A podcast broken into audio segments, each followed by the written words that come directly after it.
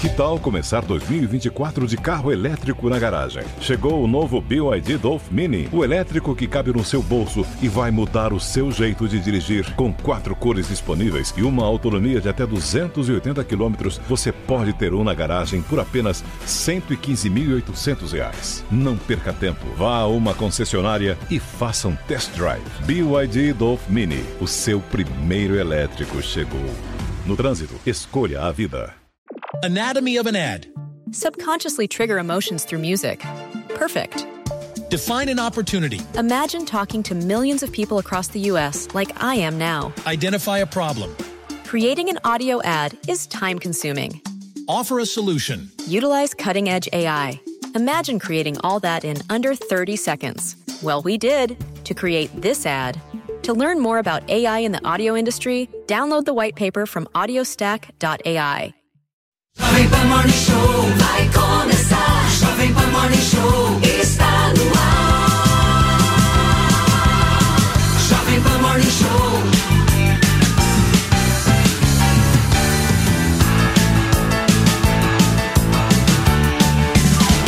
Jovem Pan Morning Show.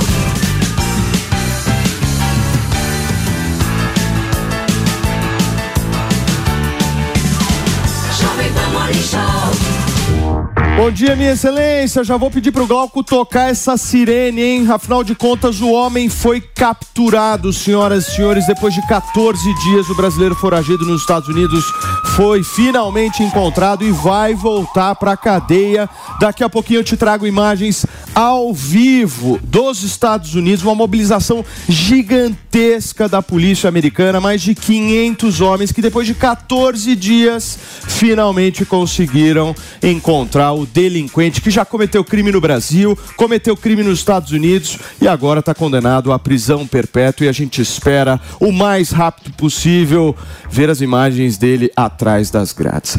Daqui a pouquinho também aqui no Morning Show o Supremo Tribunal Federal começa a julgar os primeiros réus pelos atos de 8 de janeiro, gente. É claro que o nosso sofá mais caótico de todas as manhãs vai repercutir esse e vários outros assuntos, porque neste programa tem Felipe Campos e tem bastidor. Bom dia, Fê. Bom dia, bom dia para você que está curtindo toda a programação pela rádio. Vem para cá porque na sua televisão também tem. É isso mesmo. Olha, João Guilherme, o filho do Faustão, foi até Brasília para tentar mudar a lei de doação de órgãos.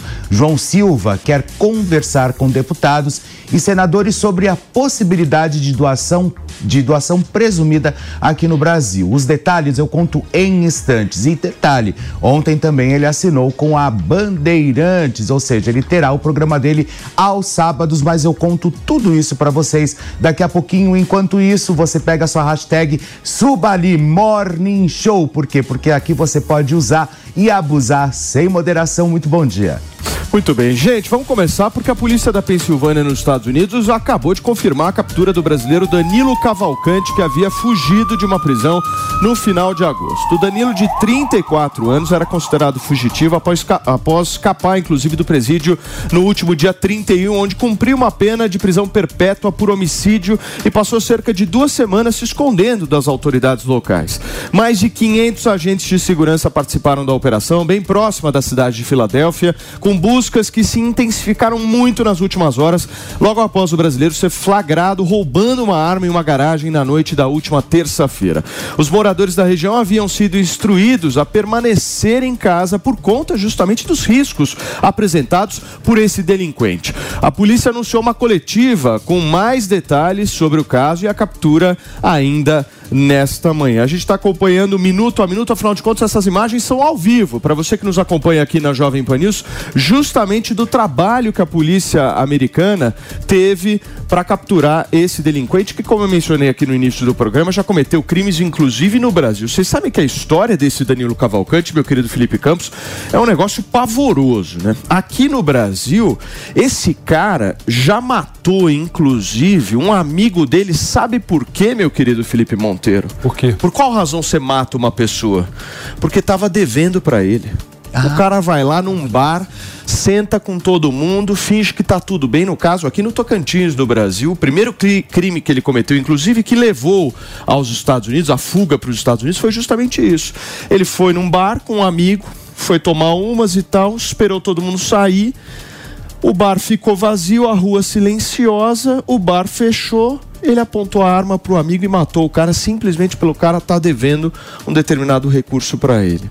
E aí ele foge para os Estados Unidos, dois anos depois, e assassina a facadas a ex-namorada na frente, inclusive, das filhas. A gente repercutiu isso na programação da Jovem Pan. Vocês viram com todos os detalhes essa história que choca os Estados Unidos, mas choca principalmente a nós que somos brasileiros, né? Só uma vergonha, mano Ferreira. É um vergonha. brasileiro ser destaque na mídia internacional por conta disso. E uma vergonha que começa pelo fato dele ter conseguido fugir após cometer um crime. Né? Isso nos remete ao baixíssimo índice de resolução de homicídios que nós temos no Brasil. Então, muitos casos, de fato, o assassino mata e a nossa polícia e justiça não conseguem solucionar o caso e fazer com que o assassino seja de fato punido. Então, como que alguém que matou outra pessoa consegue sair do país? Como que usou o passaporte, passou pela Polícia Federal? Como, né?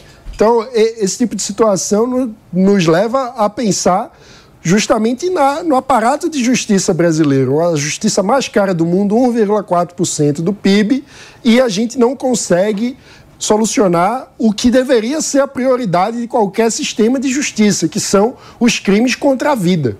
E olha, o, inclusive a mãe dele deu uma entrevista ao jornal New York Times, que foi publicado inclusive hoje, dizendo que ele não faria mal a ninguém, palavras da mãe ao jornal americano, que ele não faria mal a ninguém, que ele estava simplesmente tentando fugir e que ele foi treinado para isso.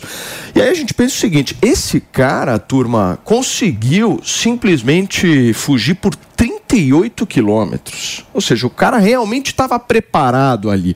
O cara foi lá, invadiu uma fazenda, conseguiu capturar a arma de um fazendeiro, trocou tiro com esse fazendeiro. Pegou o carro. Pegou o carro, conseguiu trocar de roupa, se alimentou, fez. Então, naturalmente, esse cara estava mesmo preparado. Invadiu certo? diversas casas. Invadiu diversas casas, enfim, e conseguiu fugir daquele jeito que Felipe Campos coloca e coloca de uma forma muito bem feita, como se fosse um Spider-Man, certo? É o, é o Spider-Man. Não, e ele consegue fugir de uma, de uma penitenciária de é, é, perpétua, segurança de segurança máxima perpétua. Ou seja, né, é, sem dúvida alguma, é, nós tivemos aqui, como eu e volto a dizer, o caso até do próprio Lázaro Barbosa, que foi aquele cara que depois é, foi alvejado ali mata, e, e, foi, acabou sendo morto ali pela, pela própria polícia em Goiás, né? E essas imagens que a gente vê, ele é realmente o Spider-Man. Olha só, a ousadia, ousadia, que a gente não pode usar outro termo, a não ser esse. Olha, a ousadia do marginal. Ou seja, ele vai escalando ali a, a parede até ele conseguir fugir pelo telhado. Ou seja, ele foi um cara que provou também, infelizmente, que não existe ali segurança máxima, principalmente nessa detenção, né? Então, ou seja, agora vamos ver o que vai acontecer. Mas ele foi capturado e a mãe dele, eu acho que até quando a mãe dele, a mãe vem com a própria narrativa, né? Meu filho não ia fazer mal a ninguém, enfim, toda essa história. A gente sabe que também é, não deixa de ser uma, uma, uma, uma tentativa de defesa ali da própria mãe, né? É amor de mãe, você até consegue entender, né? Pois é. A mãe tá com o filho independente do que o filho faça, né? Mas o que chama atenção é o que o Mano colocou, né? O sistema prisional do Brasil, o sistema de justiça do Brasil é uma vergonha. Mas, mano, aí eu coloco uma questão. Provavelmente, se ele tivesse sido preso pelo crime que ele cometeu no Brasil, ele já teria sol, estaria solto. E conseguiu ah. fugir, né? E é o, fugir. uma vergonha que vem da legislação aí também. Ah. Agora, Japa, bom dia para você, meu querido amigo. Eu quero entender o seguinte: como é que esse cara conseguiu sair do Brasil, hein? Pois é, e saiu do Brasil para os Estados Unidos, né, Paulinho? Ele não foge para qualquer lugar, não. Não fugiu para o Paraguai. Fugiu para os Estados Unidos, conseguiu entrar, meu amigo. Tem gente que até hoje está com tudo em dia, ficha limpa, não consegue um visto para entrar nos Estados Unidos, o cara foge e é já direto para lá. Esse cara de bobo, ele não tem nada, meu amigo. Inteligente ele é, esperto ele é. O cara foge do Brasil para os Estados Unidos. No Brasil ele é preso, prisão perpétua, foge de uma é, penitenciária de segurança máxima, não é qualquer penitenciária, se bem que para ter conseguido fugir, essa segurança máxima não é tão máxima assim, né? Mas é um cara para ser estudado, esperto, consegue fazer o que quer, foge, sobrevive, pega carro, enfim, eu acho que isso daí dá um bom filme. E olha só, esse filme, gente, teve uma duração de 14 dias, são duas semanas que mais de 500 policiais estavam mobilizados para tentar capturar uma única pessoa. Infelizmente, a nacionalidade desse vagabundo é brasileiro, certo? Não deveria ser, porque nos envergonha absurdamente, certo, meu querido Nelsinho? Agora, cabe a gente falar aqui o seguinte: a polícia americana é muito bem preparada, certo? Por mais que foram 14 dias aí de busca, você vê a estrutura que a polícia americana tem para despender para capturar uma única pessoa. Eu fico imaginando o seguinte: imagina se fosse no Brasil, se iriam despender 500 policiais para simplesmente capturar um único, uma única figura. Será que seria possível? Não sei. Mas olha, eu estou muito feliz, gente, porque o Eliseu Caetano tá bem. E nós vamos conversar agora direto dos Estados Unidos com ele, meu querido amigo, cabeludo, bem disposto. Aí, eu quero entender aí. o seguinte, Eliseu. o negócio está repercutindo aí como se fosse Copa do Mundo, né, meu amigo? O homem sorriso, olha lá. Oi, gente, bom dia para toda a turma do Morning Show e, claro, para toda a nossa audiência. A gente fala ao vivo direto de Washington, né, capital dos Estados Unidos, onde nesse momento acontece não só aqui, mas principalmente lá no estado da Pensilvânia, que é vizinho, né? Fica cerca de 30, 40 minutos daqui, uma comemoração digna de final de Copa do Mundo por conta da prisão do brasileiro Danilo Cavalcante, de 34 anos. Ele que é acusado de matar a então esposa com mais de 30 facadas e que foi preso e julgado à prisão perpétua aqui nos Estados Unidos, sem direito de recorrer a nenhum tipo de liberdade condicional, viu? Depois de 14 dias Finalmente, Danilo foi preso na manhã de hoje no estado da Pensilvânia. Mais detalhes devem ser dados daqui a pouquinho, daqui a 10, 15 minutinhos no máximo. A polícia do estado da Pensilvânia deve realizar uma conferência para a imprensa, onde vai trazer os detalhes dessa prisão que virou aí uma espécie de seriado de streaming, né? E olha, não estranhem se virar filme já já, viu? Dizem por aqui que estúdios de cinema já estão interessados na história de Danilo, tudo porque ele ficou 14 dias desaparecido, fugindo da polícia. E como vocês estavam dizendo aí no estúdio há pouco, o que impressionou uh, a todos foi o aparato montado pela polícia aqui dos Estados Unidos, não apenas pela polícia do estado da Pensilvânia, mas o FBI entrou no circuito, a SWAT, que é a Polícia Especial dos Estados Unidos, as forças especiais também entraram no circuito e diversas outras cidades vizinhas ali do entorno da penitenciária de onde o Danilo fugiu no último dia 31 de agosto também enviaram é, reforços policiais. Ao todo, gente, mais de 800 agentes. Ah, a princípio, a polícia deve ah, divulgar esse número de 800, mas deve chegar aí a pelo menos mil homens ao todo que estavam nesses últimos dias caçando o Danilo ah, por terra, por ar, através de helicópteros, com cães de caça, por exemplo, e agora a polícia finalmente colocou um fim a essa história depois de uma fuga cinematográfica. Danilo Cavalcante está preso neste momento, já está sob custódia da polícia aqui dos Estados Unidos e há também uma grande expectativa, o Paulo, para que a família da vítima, da ex-esposa morta por Danilo, também se pronuncie, porque eles estavam com muito medo de que Danilo fosse atrás deles para tentar algum tipo de vingança por ter recebido aí essa pena máxima, essa prisão perpétua por conta do assassinato que ele cometeu contra a própria companheira. E o que agrava ainda mais essa situação na frente dos filhos de quatro e seis anos de idade. Aliás, esses filhos da companheira de Danilo morta por ele estão sob custódia da irmã dela, que mora na Pensilvânia. E por isso esse medo todo. Eu estou aqui atualizando as notícias, está confirmada mesmo a conferência para a imprensa daqui a pouquinho, daqui a 10, 15 minutinhos, e a polícia acabou de trazer uma atualização dizendo que já está fazendo um 911 reverso. O que é um 911 reverso? 911 é o número de emergência aqui dos Estados Unidos. Qualquer problema que um morador, um visitante tiver nos Estados Unidos, liga 911. Eles estão pegando o 911 e ligando para as pessoas no estado da Pensilvânia para acalmar a população e dizer: olha, Danilo Cavalcante foi finalmente preso Vale lembrar que diversos municípios tiveram suas rotinas alteradas ali no estado da Pensilvânia. Escolas fechadas, comércios fechados, ah, inclusive alerta máximo nas cidades no entorno da penitenciária, para que inclusive os moradores sequer saíssem de casa. Eles não poderiam abrir a porta de casa.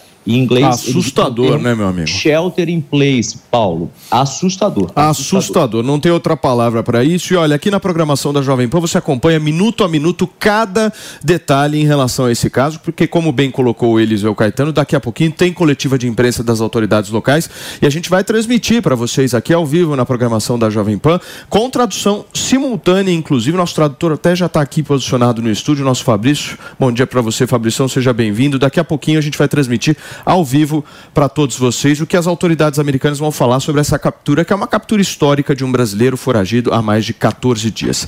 Paulinho, Daqui a antes pouco... de encerrar rapidinho, hum. só lembrar que a gente está preparando um documento Jovem Pan especial sobre esse caso. Boa. Eu e Elisângela Carreira estamos juntos nessa.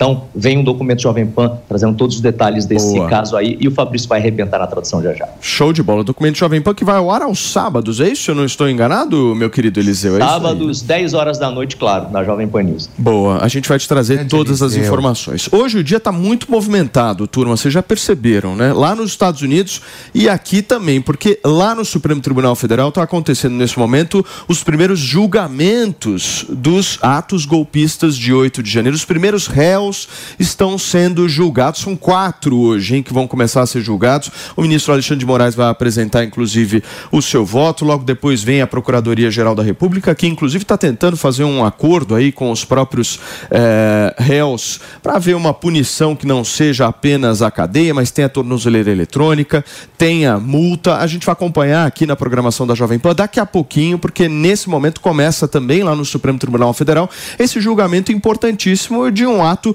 histórico que aconteceu no Brasil, que vai marcar a nossa história para sempre, que foi o 8 de janeiro. Marcar claramente de uma forma muito negativa. Vamos verificar daqui a pouquinho o que vai rolar também em Brasília. Dia movimentado, né, Pepe? Você não está muito acostumado com isso, né, querido?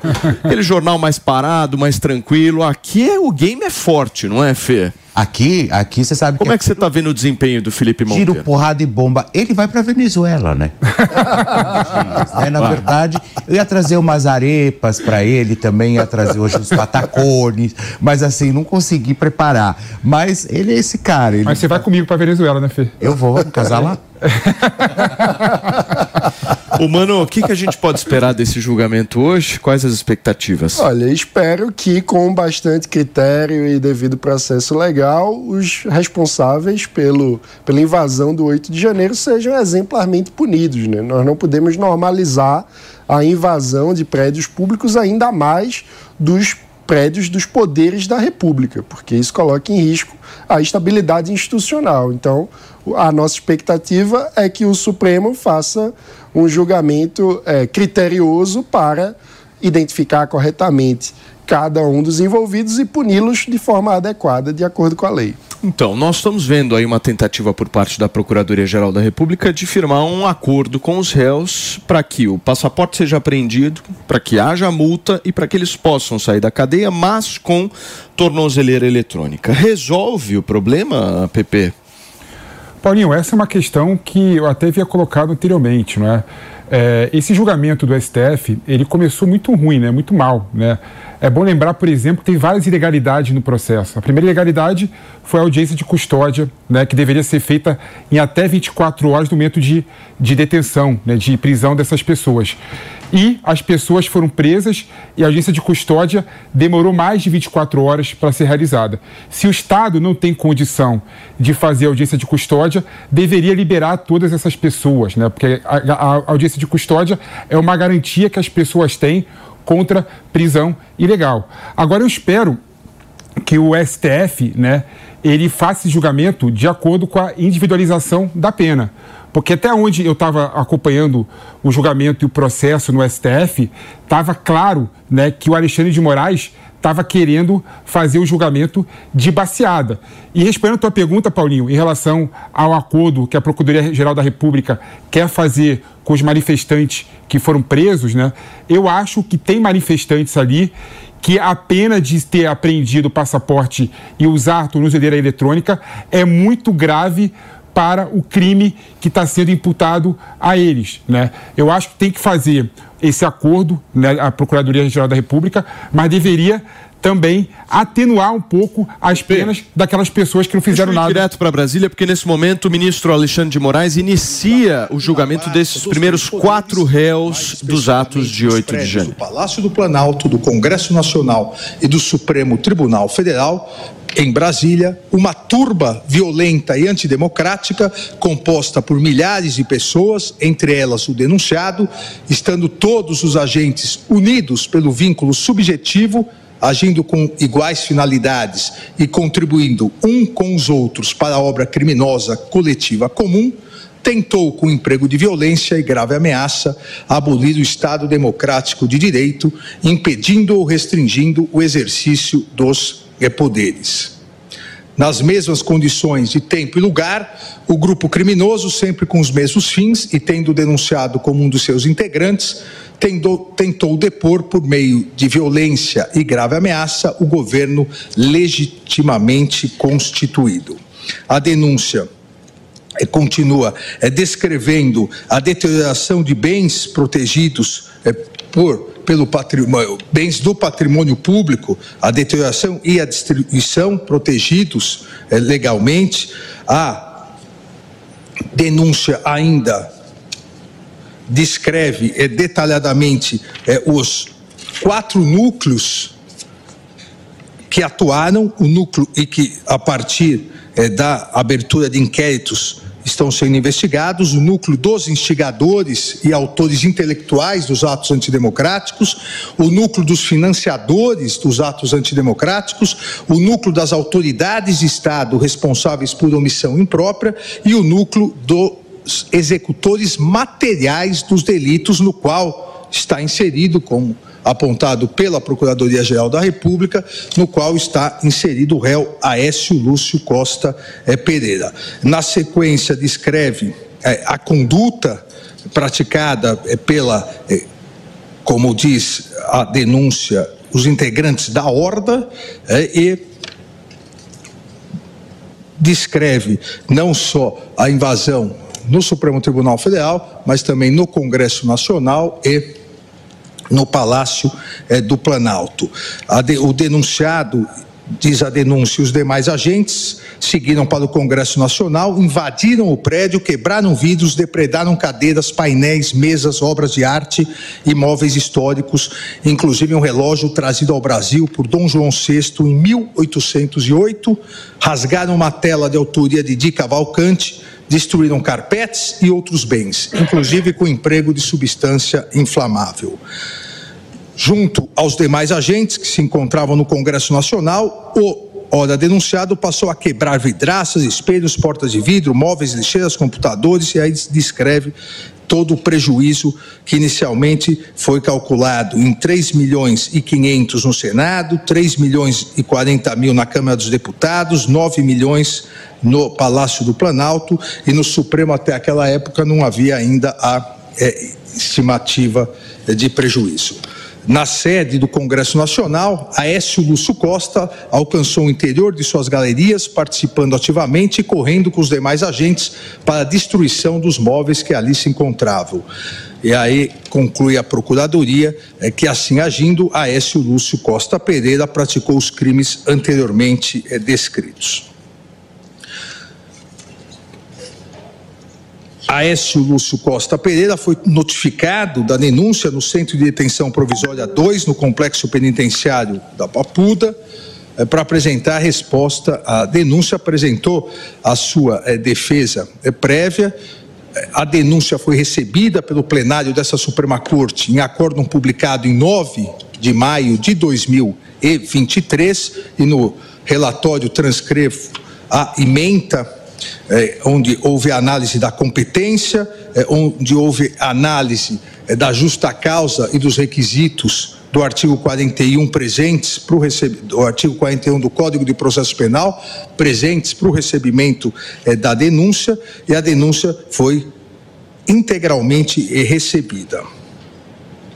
Em 23 de 5 de 2023, a ação penal então, foi instaurada, distribuída, o réu foi citado em 2 de junho de 2023, apresentou defesa prévia em 5 de junho de. Bom, gente, nós estamos atentos aí ao que acontece no Supremo Tribunal Federal. Eu vou para um rápido intervalo para você que está no rádio. Procedimento ao devido processo legal, ausentes as hipóteses de absolvição sumária previstas no artigo 397 do Código de Processo Penal, designei a audiência de instrução realizado em, iniciada em 26 de 6 de 2023. Foram ouvidas as testemunhas arroladas pela acusação e defesa, no caso aqui foram as mesmas testemunhas, Wallace Pereira, Everaldo Bosco, Gilvan Xavier, Caio Grilo. Ainda, eh, presidente, determinei a juntada aos autos dos vídeos encaminhados pela Polícia Federal, eh, permitindo acesso aos advogados regularmente constituídos e cadastrados os autos por meio de arquivos em nuvem com respectivo link. Em 25 do 7, 25 de julho passado, designei audiência de continuação de instrução, oportunidade em que foi realizado o interrogatório do eh, réu ao ser é, interrogado, foi interrogado é, o réu, intimadas as partes em audiência, não foram apresentados quaisquer pedidos pela Procuradoria-Geral da República ou pela defesa, nos termos previstos no artigo 402 do Código de Processo Penal e repetido no artigo 10 da Lei 8038, que rege aqui as ações penais no Supremo Tribunal eh, Federal. Em 1 de agosto a defesa do réu requereu a dilação de prazo para análise das imagens juntadas é, aos autos. É, não foi deferido e a defesa teve acesso integral a essas imagens. Em 7 do 8, a Procuradoria-Geral da República apresentou suas alegações finais, solicitando a integral procedência da ação. A defesa do réu, por sua vez, em 18 do 8, apresentou alegações finais, pleiteando preliminarmente violação do princípio do contraditório da ampla defesa, suspeição de todos os ministros da Suprema Corte, falta de individualização da conduta no concurso de pessoas, no mérito negativa de autoria, pedindo a absolvição é, do réu. É o relatório, presidente. Agradeço ao ministro Alexandre e ouço o ministro Nunes Marques, revisor no que tange ao relato efetuado. Senhora Presidente, ministra Rosa Weber, ministra Carmen Lúcia, senhores ministros, senhor subprocurador-geral da República, senhores advogados, servidores demais presentes. Senhora Presidente, nada tenho a acrescer ao minucioso relatório do eminente relator. Agradeço a Vossa Excelência e passo agora a palavra ao doutor Carlos Frederico Santos, subprocurador-geral da República, para sua sustentação oral. Obrigado, excelentíssima senhora presidente Rosa Weber, excelentíssimo senhor ministro vice-presidente Roberto Barroso, excelentíssimo é, senhora ministra Carmen Lúcia, excelentíssimo senhor ministro Dias Toffoli, excelentíssimo senhor ministro Edson Fachin, excelentíssimo senhor ministro Alexandre Moraes, excelentíssimo senhor ministro Nunes Marques, excelentíssimo senhor ministro Cristiano Zanin. Antes de tudo, senhora presidente, é necessário fazer uma questão preambular de forma geral antes da sustentação. É necessário destacar que os casos pautados referente aos atos do dia 8 de janeiro referem-se, dentre outros, a crimes contra o Estado democrático de direito. Buscou-se, falando em linguagem mais clara, derrubar um governo que foi legitimamente eleito através do sufrágio universal, a pretexto de ter ocorrido fraudes nas eleições. A disseminação de notícias falsas 10 horas e 29 minutos para vocês que chegaram agora no rádio. Morning Show concentrado, jornalismo da Jovem Pan absolutamente focado no julgamento que agora acontece no Supremo Tribunal Federal em relação aos primeiros réus do 8 de janeiro. As acusações formuladas pelo Ministério Público Federal foram pautadas na melhor técnica jurídica, embasadas sob a tese de crimes multitudinários, ou seja, praticados por multidão, por uma turba que, mediante atos violentos, danificaram o patrimônio público, vandalizando-os, com o fim de consumar a ruptura do Estado democrático de direito. Isso importa que o Ministério Público Federal não tem que descrever a conduta de cada um dos executores do ato criminoso, mas o resultado dos atos praticados pela turba, não se fazendo necessário descrever quem quebrou uma porta, quem quebrou uma janela ou quem danificou uma obra de arte, porque responde pelo resultado a multidão, a turba, aquele grupo de pessoas que mantiveram um vínculo psicológico na busca de estabelecer um governo deslegitimado e inconstitucional.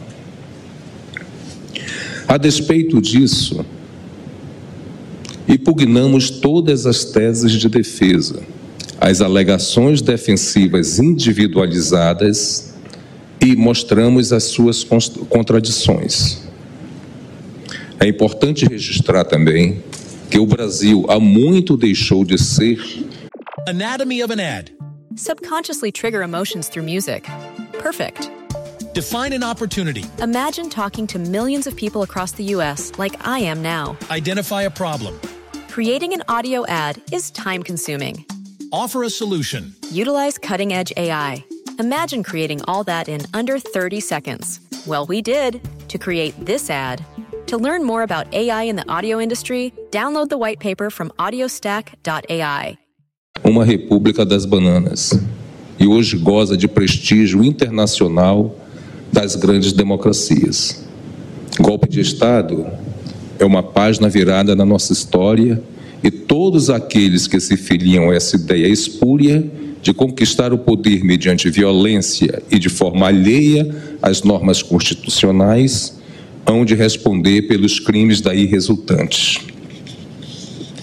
Hoje, inicia-se um novo marco na história brasileira, com o julgamento de quatro acusados por golpe de Estado e rompimento violento do Estado Democrático de Direito, dentre outros crimes. Isso não significa que as investigações cessaram. Buscaremos ainda responsabilizar aqueles que fomentaram esses atos atentatórios à democracia. Dita essas palavras, senhora presidente, passo à sustentação do presente caso concreto. Ao Ministério Público Federal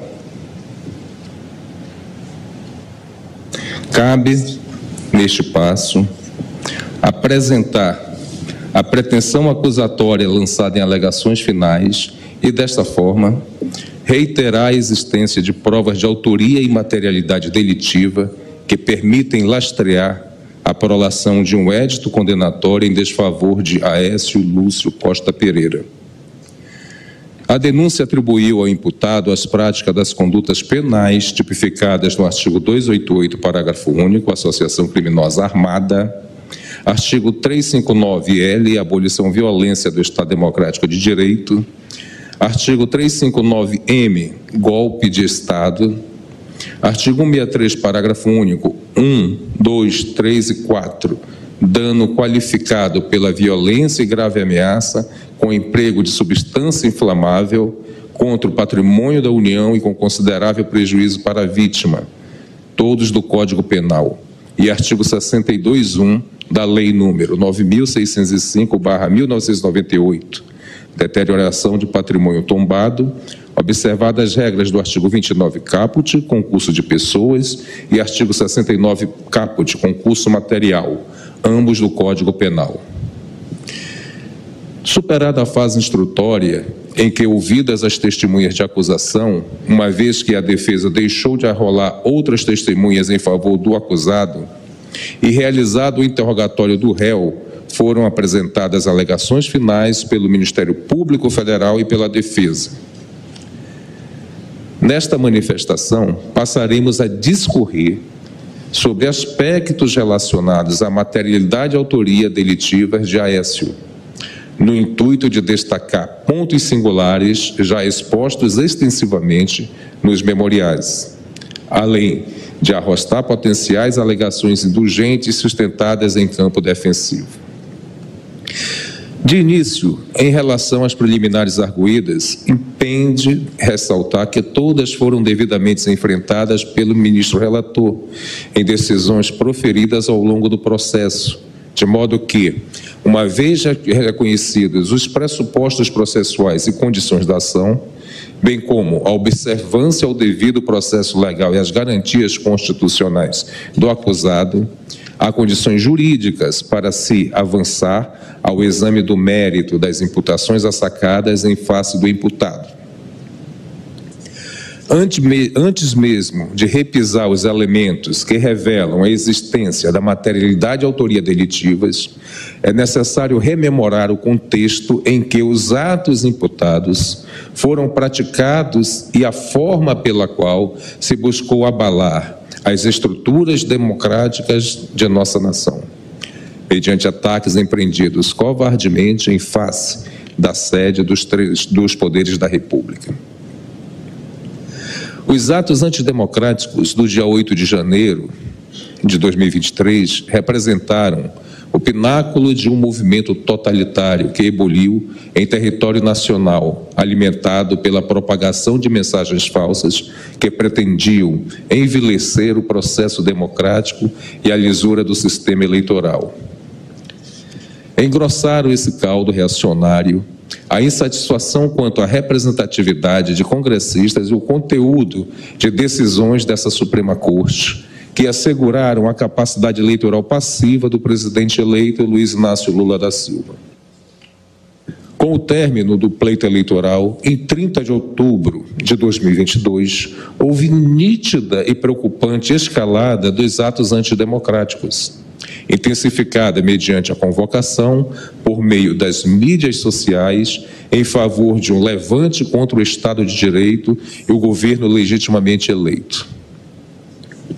Nos dias seguintes que se seguiram, o país assistiu perplexamente ao fechamento de estradas e rodovias, bem como à instalação de acampamentos nas portas de unidades militares com propósito de provocar a comoção social e fomentar a tomada de poder pelas Forças Armadas.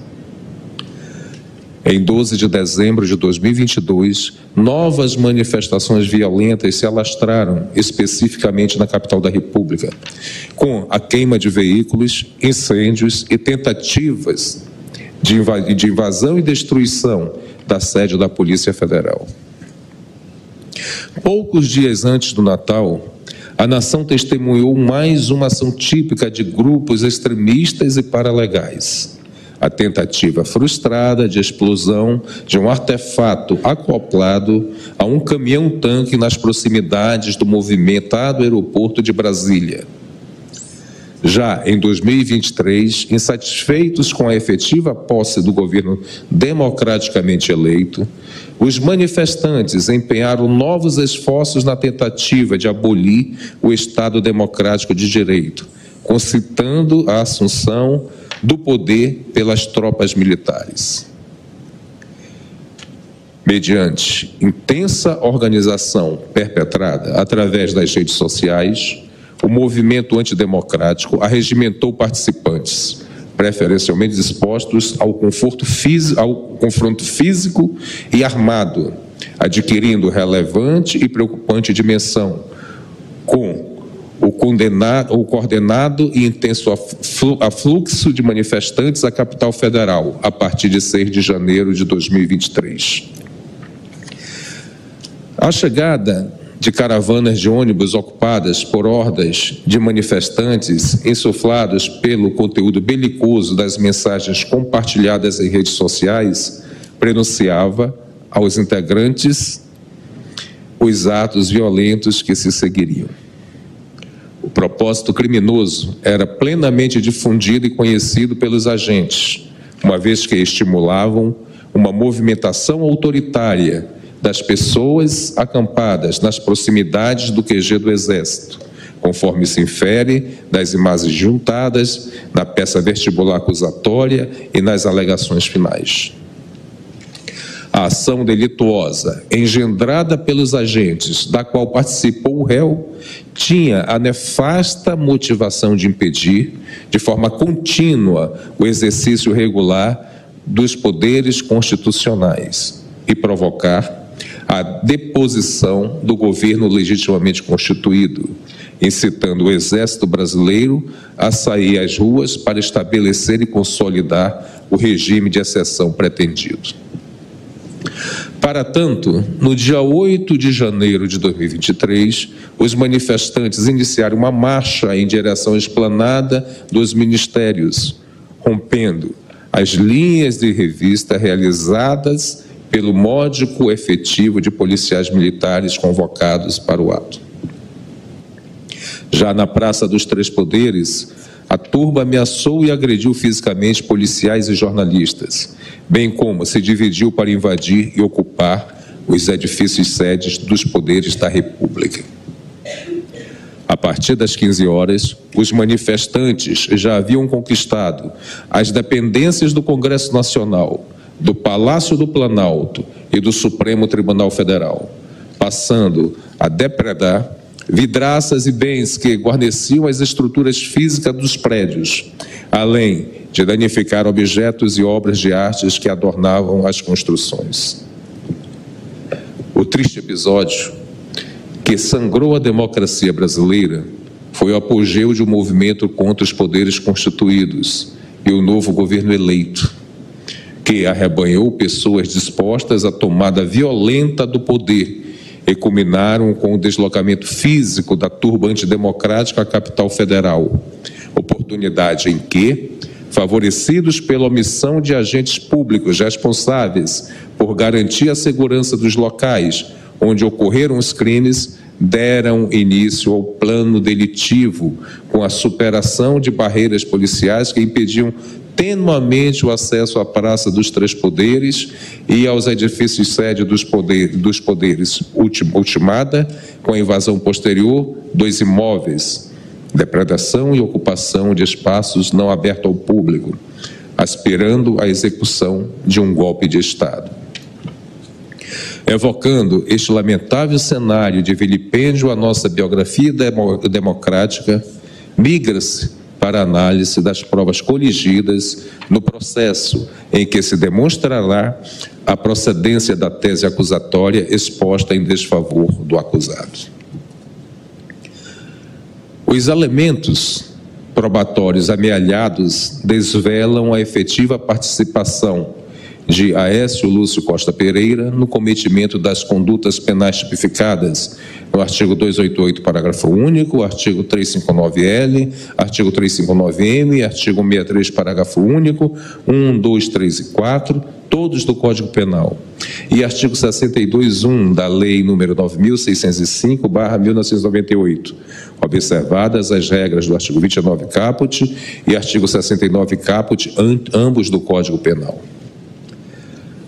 A materialidade restou evidenciada por intermédio das imagens gravadas pelas câmaras de segurança e monitoramento do local, pelo relatório preliminar sobre os atos antidemocráticos ocorrido no dia 8 de 1 de 2023 que foram elaborados pela Secretaria de Polícia do Senado Federal, por intermédio do relatório de inteligência número 6, 2023, da Secretaria de Segurança Pública do DF, lavrado no dia 6 de janeiro de 2023, pelo relatório preliminar do Instituto do Patrimônio Histórico e Artístico Nacional, IFAM, ofício 010 2023, CINFRA, consolidação dos bens furtados ou danificados decorrentes da invasão do dia 8 de janeiro de 2023 no Senado Federal. Pelo exame preliminar em local de dano da Secretaria de Polícia Legislativa do Senado Federal, pelo ofício número 03/2023 DG, com estimativa inicial e parcial de prejuízos causados à Câmara dos Deputados, ofício número 023 GDG/2023, pelo relatório de danos enviados pela Presidência do Supremo Tribunal Federal, pelo exame preliminar em local de dano, folhas 26 42, pelo laudo número 2467-2023 INC de TEC-PF, que examinou o conteúdo do aparelho celular de Aécio, identificando mensagens com teor político e antidemocrático, bem como vídeos e imagens da permanência do acusado no plenário do Senado Federal. Por sua vez, a autoria está lastreada em sólidos e incontestáveis elementos documentais, periciais e testemunhais, que permitem reconhecer que Aécio incorreu na prática dos crimes a ele irrogados. Em sua primeira manifestação, após a prisão em flagrante realizada nas dependências do Senado Federal, Aécio declarou, aspas, que reside em Diadema, que chegou em Brasília às 10 horas, que veio a Brasília a convite de uns amigos que iam ao quartel do Sudeste 2 Ibirapuera, que esse grupo é denominado Patriotas, que veio de ônibus, o qual saiu do Parque Ibirapuera, que o Grupo Patriotas foi responsável por fretar o ônibus, que fez uma doação de 380 reais para o Grupo Patriotas, que chegando a Brasília foram para o QG do Exército, que no QG do Exército havia barracas que disponibilizavam alimentação para a manifestação, que seu objetivo era lutar pela liberdade, que não sabe dizer se o procedimento para alcançar tal liberdade seria depondo o presidente eleito que perto das 13h30, o grupo que liderava no QG, Exército, determinou o início da caminhada para a esplanada, que, ao chegar ao Congresso Nacional, adentrou o Salão Negro e acessou as galerias do Senado Federal pela escadaria, que não danificou qualquer bem do Congresso Nacional, que, ao tentar sair das galerias, havia várias pessoas quebrando vidro e decidiu retornar e permanecer nas galerias que, após, foi conduzido à delegacia do Senado Federal. Já em seu interrogatório judicial, Aécio passou a negar a imputação criminal. No exercício de sua autodefesa, sustentou A. Acho que se, a, achou que seria algo pacífico. B. Pagou sua passagem para vir a Brasília. C Passou o dia 7 no QG do Exército, chegou por volta das 15 na Praça dos Três Poderes. D. Que passou por revista policial no trajeto. E. Não havia bloqueio impedindo o ingresso no Congresso Nacional. F. Não portava armas. G. Quando chegou estava tudo aberto, pessoas entrando e saindo. H que quando ingressou ficou sentado próximo ao microfone, apenas olhando, todo mundo feliz pelo momento. E ao tentar sair, um policial orientou a entrar novamente, pois era mais seguro. J. Não causou nenhum dano ao patrimônio público nem usou de violência. K. A única coisa que fez foi participar de um movimento em prol da liberdade de uma opinião. E L, que somente soube que seria preso por volta da meia-noite. Infere-se, pois, ser fato e controverso, que a essa estava nas dependências do plenário do Senado Federal, invadido no dia 8 de janeiro de 2023. Como já exposto anteriormente, os atentados do dia 8 de janeiro se traduziram no epílogo de uma sequência de atos escalados e concatenados desde o término das eleições de 2022. Não há dúvidas quanto ao propósito golpista dos atos, tal como evidenciado pelos relatórios de inteligência que indicavam que CACs estavam sendo convocados para sitiar Brasília, especificamente no dia 8 de janeiro de 2023, e que havia uma mobilização pela presença de, aspas, adultos em boa condição física, fecha aspas, vedando-se a, aspas, participação de crianças e daqueles que apresentam a dificuldade de locomoção. Fecha aspas. Este é o relatório de inteligência número 6, 2023, barra 30, barra SI, barra SSP, barra DF, do dia 6 de janeiro de 2023, anexo 11 do relatório de intervenção federal. Ademais, os materiais difundidos em mídias sociais e ostentados no dia 8 de janeiro constantes dos autos e reproduzidos na peça acusatória final revelam que a ordem antidemocrática não escondia sua real intenção nos protestos. A tomada de poder pelo povo, sem dia e hora para acabar, com o fechamento das instituições republicanas e a conclamação das Forças Armadas para que promovesse uma intervenção militar. Outro sim, incontestável emprego de violência elementar dos tipos penais como meio adotado. Muito bem, gente. O dia hoje cheio, afinal de contas, vocês estão acompanhando ao vivo, minuto a minuto, o julgamento dos primeiros réus dos atos de 8 de janeiro. São quatro primeiros réus. A gente está vendo, viu inclusive o relato do ministro Alexandre de Moraes, uma breve revisão do ministro Nunes Marques e agora o Ministério Público está falando em nome justamente de, uh, de um procurador, aí, de um subprocurador que nesse momento tem a palavra. Só para vocês entenderem o que a gente vai fazer aqui, nós vamos minuto a minuto atualizando vocês também de um outro caso que acontece lá na América do Norte, nos Estados Unidos. Afinal de contas, o brasileiro Danilo foi capturado ao vivo, inclusive televisionado para os Estados Unidos inteiros. São imagens aí que vocês acompanham da captura de Danilo Cavalcante, que finalmente, depois de 14 dias, conseguiu ser capturado. E nós vamos te trazer detalhes dessa coletiva de imprensa das autoridades americanas que vão começar a falar a respeito dessa captura que demorou e mobilizou mais de 500 policiais em 14 dias. Foi um verdadeiro filme, uma série de cinema que a gente acompanhou na vida real e a coletiva vai começar daqui a pouquinho. Nós vamos te trazer tudo em instantes.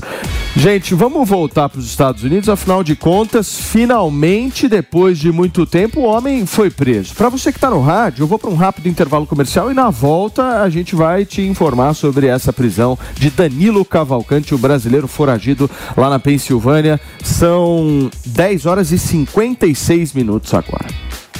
Muito bem, para você que está na televisão, são imagens ao vivo que a gente está acompanhando na programação da Jovem Pan, justamente da captura do Danilo Cavalcante, depois de 14 dias, uma mobilização absolutamente intensa de policiais americanos ali. Mais de 500 policiais foram mobilizados. Autoridades americanas, inclusive, vão começar nesse momento uma coletiva de imprensa para explicar todo o procedimento, um procedimento de investigação, um procedimento que teve, por muitas vezes, é, confrontos entre o Danilo Danilo Cavalcante alguns moradores ali da região. Teve até troca de tiros, né, Fê, dele com o fazendeiro. Ele conseguiu entrar numa fazenda, roubou arma, roubou carro, conseguiu de alguma forma se alimentar.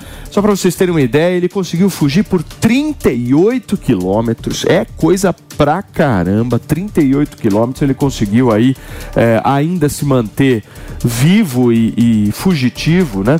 E para você que está nos acompanhando por imagens, essas são imagens do carro em que Danilo se encontra nesse momento e está sendo levado à prisão logo depois aí de toda, é. todo o acontecimento. A gente vai acompanhar aqui a coletiva das autoridades americanas com tradução simultânea para você que nos acompanha ao vivo agora.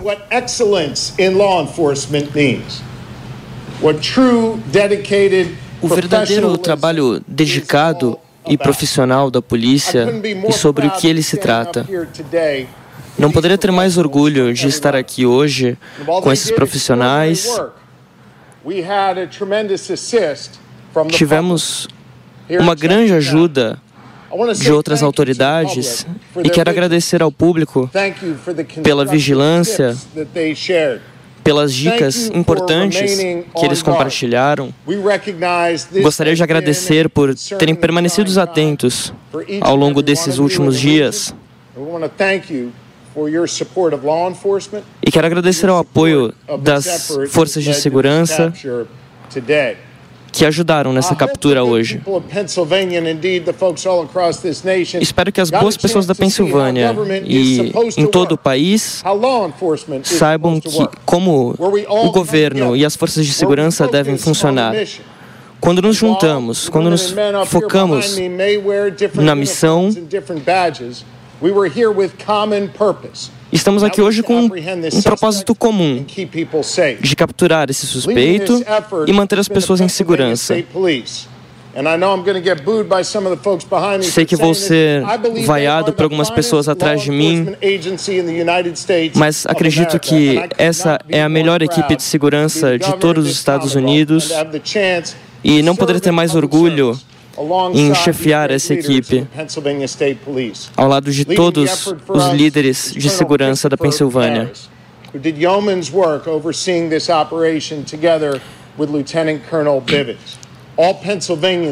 Todos os cidadãos da Pensilvânia, nesse momento, têm uma dívida com as forças de segurança, com as autoridades, pela liderança demonstrada. Vou chamar agora o coronel da Polícia da Pensilvânia.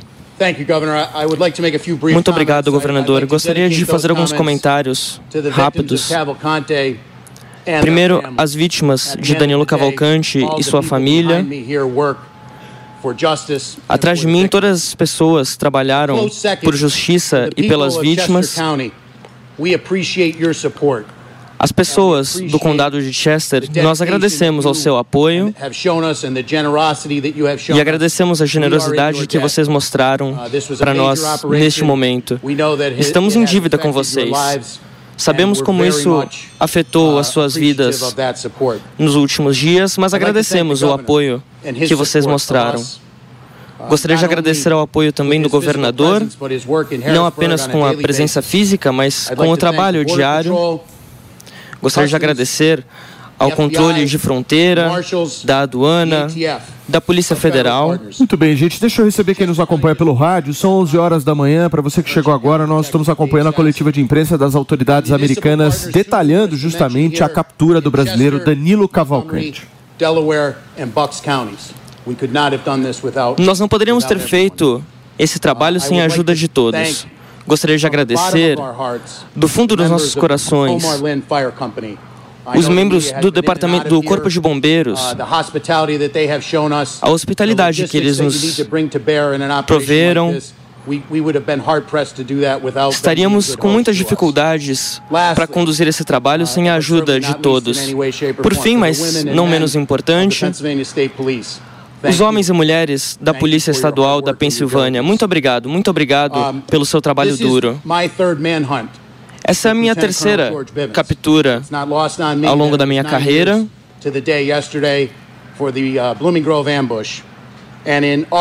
E em todo esse essas operações não houve uma pessoa que se divertiu mais, que aproveitou mais conduzir essas operações do que os meus colegas. Eu gostaria de chamar o tenente que vai explicar os detalhes da operação da captura de Danilo Cavalcante. Tenente.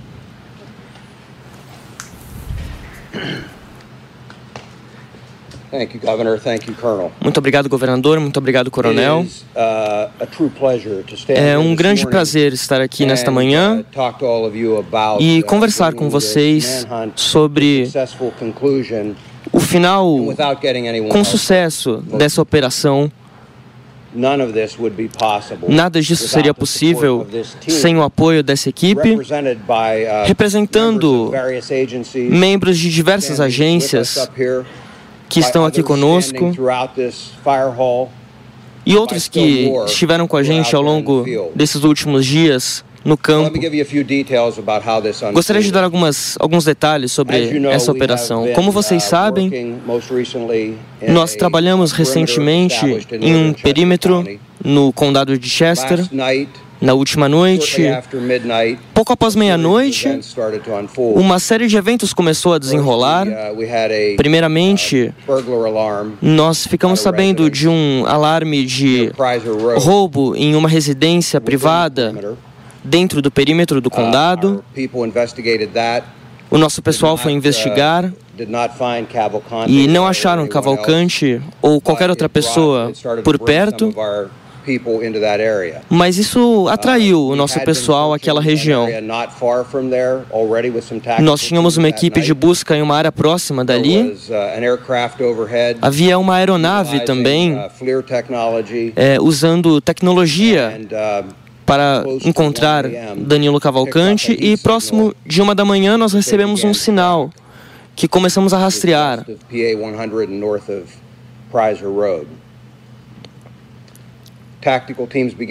Equipes táticas começaram a se aproximar próximo dessa área onde o suspeito estava se uh, movimentando. e, infelizmente, nós tínhamos um, um sistema de clima que também começou a disparar e fez a aeronave sair da região. As equipes táticas tomaram a decisão de cercar aquela área e protegê-la o melhor possível até que a tempestade passasse e a gente pudesse trazer os nossos recursos para garantir que nós não teríamos nenhum problema com uma eventual fuga. Nesta manhã, pouco após as 8 da manhã, as equipes táticas chegaram à área onde o, o, o sinal de calor apareceu e nós surpreendemos o elemento. Danilo Cavalcante não percebeu que estava sendo cercado e nada podia é, permiti-lo fugir naquele momento. Um,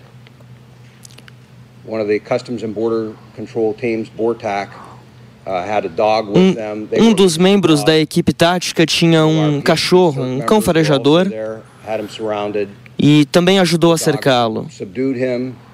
O cachorro conseguiu rendê-lo. e as equipes logo entraram em ação para colocá-lo sob custódia.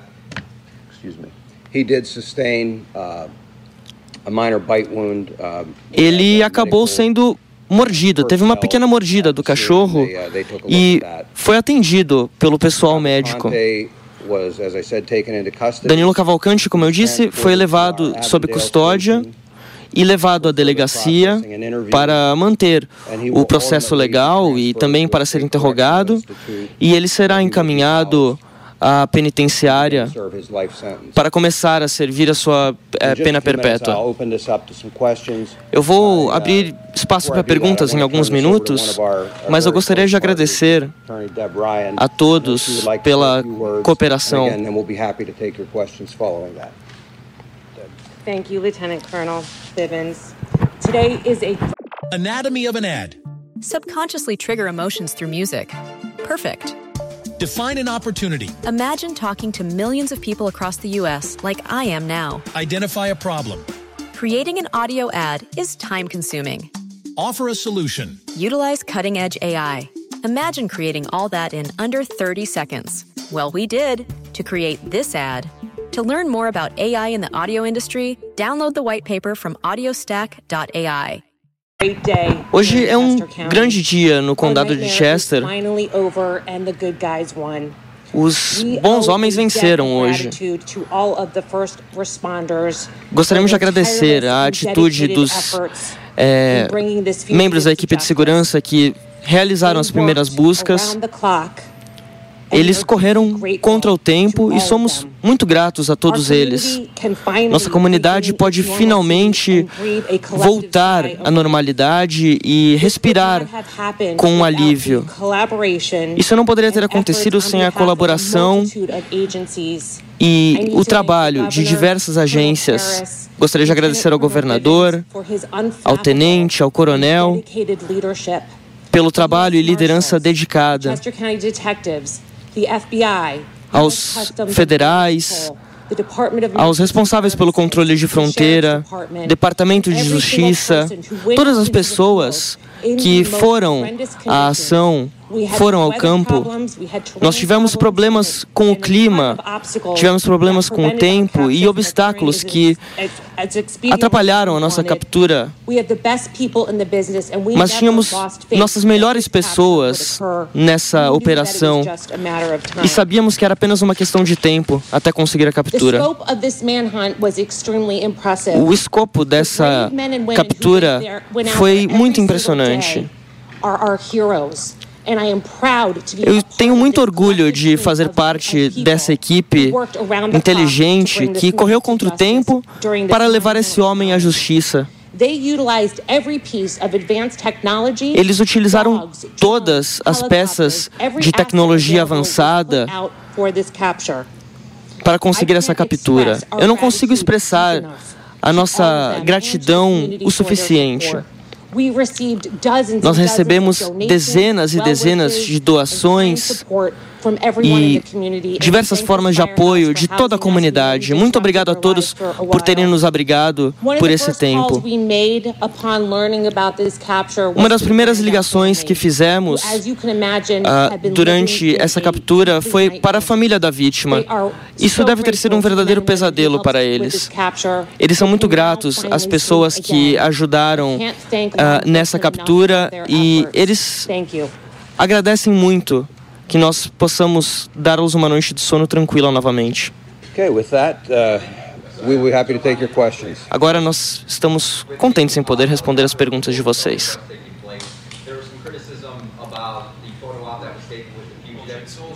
Nove minutos na manhã desta quarta-feira, ao vivo na programação da Jovem Pan, como nós relatamos, Ah, fatos acontecendo no Supremo Tribunal Federal e também lá nos Estados Unidos. A coletiva segue com as autoridades americanas. Foi muito difícil. Passamos por algumas circunstâncias muito uh, complicadas. É, Eu não estou muito preocupado com o fato deles terem tirado fotos de Danilo sob custódia. Ele disse alguma coisa no momento da captura? Uh, we will probably not be releasing, uh, É, nós uh, provavelmente não divulgaremos nenhum nome Uh, we- we e need to use an sobre o que ele interpreter, disse, nós estamos usando um intérprete ah, que será levado à delegacia e que passará também pelo processo Uh, da, uh, do inquérito. uh, Não tenho certeza se ele disse alguma coisa no momento da captura. Os funcionários foram autorizados a usar força letal? First, uh, first choice and preference. A nossa primeira Again, that opção e preferência é, não era essa. A nossa primeira opção era garantir que esse indivíduo não escapasse e fosse levado à custódia novamente. It was a combination, it was a combined group of, Foi uh, uma combinação de, do trabalho ah, das forças de, de fronteira e da polícia.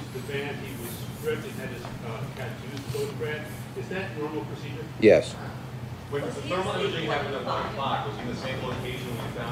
Wait, I'm sorry. You, you'd ask first. man. Você fez uma pergunta primeiro.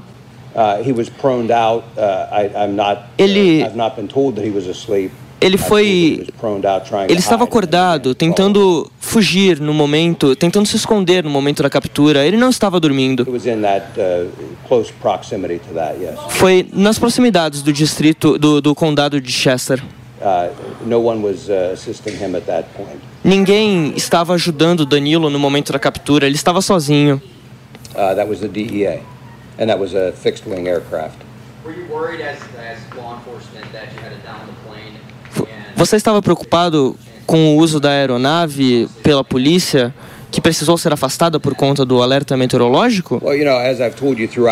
Como eu disse ao longo dessa investigação, há sempre coisas que precisamos ah, lidar, coisas que não saem conforme o roteiro.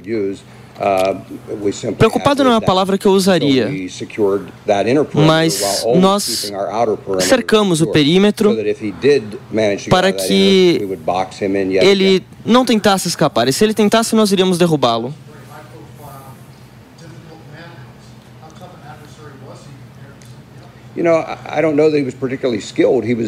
Eu não that sei se ele era uma pessoa muito habilidosa. Ele estava desesperado. Nós tínhamos prison and spend the rest of your life in a place you duas. Ele tinha duas opções: É, permanecer na prisão ao resto da vida dele ou continuar ou tentar a fuga até que ele fosse capturado. Uh, Ele foi capturado. Ele estava em boa forma. Uh, Mas, uh, as I no said final das contas, had an como eu disse, nós tínhamos uma equipe excelente, com capacidade uh, formidável.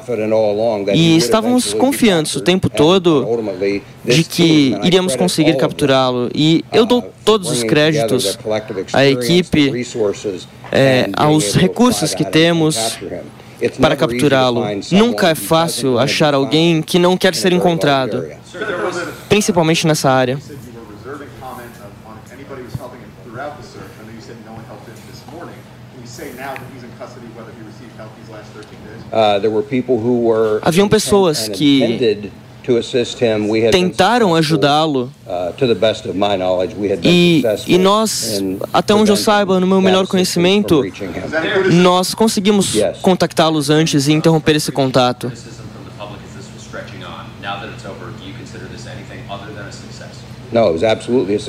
A operação foi um sucesso absoluto uh, e eu preciso dizê-lo. Eu acho que. A, a polícia local deu um, um apoio excelente. Tivemos estudantes que ontem entregaram notas de apoio às equipes de segurança. Isso é o tipo de apoio que nós vimos da comunidade ao longo dos últimos dias. O que eu quero dizer é que eu acredito muito, ponho minha fé nesse grupo de agentes de segurança, pessoas, homens e mulheres dedicados, mas também aos parceiros diários que tivemos nos últimos dias.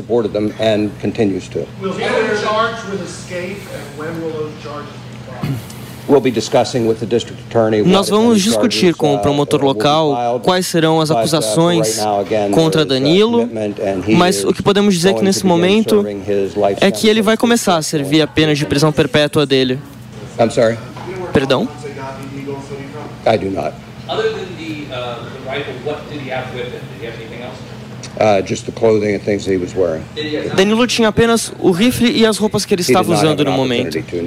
Ele não tinha, ele não teve uma oportunidade de disparar em momento Uh, algum. I don't have an exact number, but uh, Eu não tenho um número exato, mas é, olhando as equipes que nós enviamos, vicinity was probably 20 to 25. muito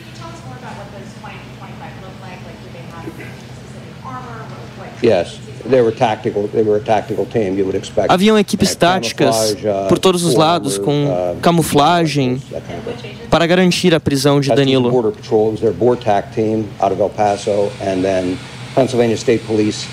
A polícia, é, polícia estadual da Pensilvânia cercou a área junto com o apoio do controle de fronteira local. Yes. Uh, from that point, uh, probably five Daquele minutes, momento it em diante, quickly, até uh, cinco uh, minutos para que a captura fosse feita. He detected uh, uh, them at that point, once they Ele detectou a polícia e começou a correr. E tudo foi muito rápido a partir daí. You know, I, I don't know that there's any single lesson. I Eu não sei se há alguma lição específica que nós aprendemos, mas como eu disse antes, na nossa experiência, estamos sempre nos preparando para a próxima.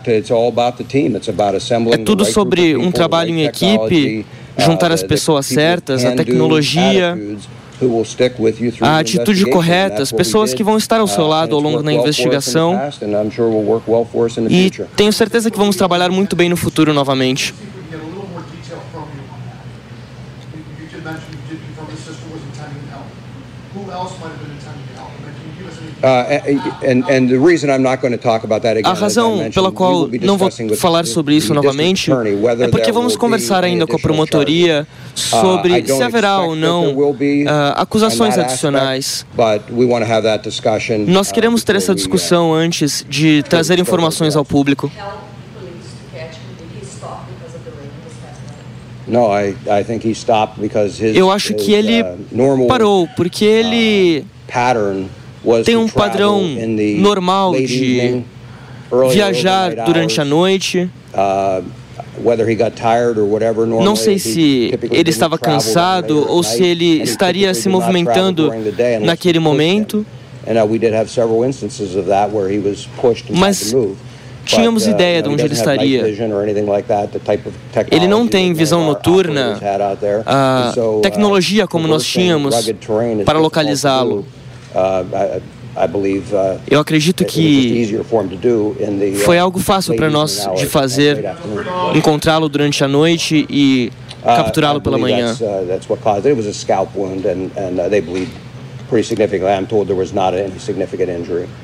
Ele não teve nenhuma lesão muito grave no momento da captura. No, I mean, all along, you know, we ask people to secure Nós, em todo momento, Uh, pedimos que as pessoas uh, se mantessem seguras. Novamente, foram apenas alguns dos desafios que Uh, nós tivemos, que nós people temos em investigações assim, uh, mas felizmente ele foi capturado. Also, uh, in July earlier this year, when that uh, person escaped using bed sheets, it was a chocolate lab that ultimately led to his arrest. And now here we are again, you're talking about a canine moving in and basically disabling Cavalcante. Vocês estão falando sobre uma unidade canina que foi e conseguiu imobilizar Danilo Cavalcante. Sure. I mean, in the case of Trucker, uh, Tucker, he was kind of a civilian. Uh, No caso de Tucker, um outro suspeito que foi capturado anteriormente, Uh, ele também foi detido por uma unidade canina, mas Uh, not o policial envolvido não faz mais parte uh, da força da polícia local. Uh.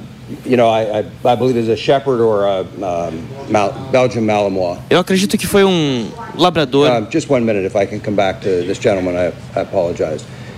In any event, canines pay, play a very important role. as unidades caninas têm um papel muito importante, não apenas para uh, rastrear, mas também em circunstâncias como essa, é, capturar de forma segura um suspeito like this and have them subdue the individual E than have to use lethal force. controlar o suspeito sem que a gente precise usar força letal. A unidade canina é sempre muito, muito importante. He was in the wooded area, again, west of, west of PA 100. É, ele estava numa área próxima do condado de 100. Chester. 11 horas e 20 minutos. Para você que sintonizou agora na programação da Jovem Pan, a gente está com tradução simultânea aqui, minuto a minuto, do que acontece na coletiva das autoridades americanas depois da captura do brasileiro Danilo Cavalcante, depois de 14 longos dias de busca. I'm sure. Can you release where he worked in Chester County prior to his 2021 arrest for homicide? Uh, unfortunately, I don't have that. Uh, Eu não the list tenho of those locations. I know that he a did, lista de uh, locais por onde ele passou. uh, but I don't have the specific. Mas sei que ele passou por uma variedade de locais antes de ser capturado. Uh, long enough for us to process him, and however long. Ele ficará na delegacia o tempo que for necessário para que ele seja interrogado e passe pelo processo legal. Não acredito que vá levar muito tempo transported to an SCI. até que ele seja transferido para uma penitenciária. Another small man to step inside of a trench coat, little rascal style. No. Can you give us more detail on, on the actual encounter with the dog? Did the dog tackle him, bite him? Uh, you know, again, I didn't see the, uh, Eu não specific vi capture. What I would tell you is the way those a dogs are captura trained is to específica. simply um, uh, go Mas to the person. They will a forma grab que as whatever equipes, is closest que a unidade for them to canina grab, and then é treinada, eles se aproximam do suspeito don't- they don't e mordem o que for mais fácil de morder no momento. Eles não são uh, orientados a causar lesões adicionais às pessoas que eles capturam. É apenas o suficiente uh, para que os policiais possam se aproximar. Uh, e terminar a captura. Permitir que os policiais se aproximem e aí o cachorro é retirado no momento que os policiais chegam. He did. You mentioned Uh, I don't have the name right Question, now. was, was- was there any body cam footage or doggy cam footage in the situation of him getting, of the rest, of everything happening? Not that I'm aware of. And then secondly, Eu não sei se haviam outros cachorros no local. Yes. Can we talk about the, the expertise of Border Patrol being here to Você tem falado sobre o auxílio das equipes de fronteira nessa operação. Poderia dar mais detalhes sobre isso? Now, Border Patrol is trained in tracking and A, a equipe de patrulha de fronteira rastreou toda essa situação. Eles têm muita experiência em procurar fugitivos, uma tecnologia muito avançada em diversos uh, estados e principalmente para buscas como essa. So Border Patrol is assigned to both the northern border and the southwest border. So they got o controle de fronteira é especializado nesta região, ao sul e ao oeste da fronteira da Pensilvânia. uh. Nós ajudamos os nossos parceiros estaduais e federais um, com observação ao longo da noite, buscas durante o dia, uh, buscas durante a noite. E também as equipes táticas presentes aqui. Governor, yesterday you described just not 24 hours ago that you were calm and that your commanders over this operation were also calm. in hindsight, how did you balance the obvious pressures from outside that were forever fine team yesterday? Nós tínhamos um trabalho a fazer que era capturar Danilo Cavalcante. E eu tinha, com certeza, a melhor equipe trabalhando nessa operação. A Polícia Estadual da Pensilvânia. Nós sabíamos que tínhamos os melhores. Como o coronel disse várias vezes, Danilo estava desesperado. Era apenas uma questão de tempo. Poderia levar mais tempo. E eu gostaria de voltar em duas perguntas que foram feitas. Uma foi sobre os recursos que nós empregamos além das pessoas. Espero que o público tenha muito orgulho na tecnologia e nas unidades caninas e todos os recursos que empregamos. Nós pedimos ao público que apoiem a polícia, que apoiem as forças de segurança em todas as formas. E o trabalho extraordinário feito aqui pela equipe da Pensilvânia foi o que precisamos para capturar um suspeito perigoso como esse. A outra pergunta feita. Se você teve o seu casaco roubado, eu vou te ajudar ao máximo para conseguir outro.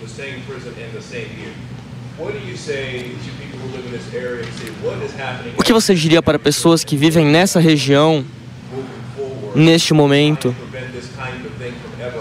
Para prevenir outras situações como essa.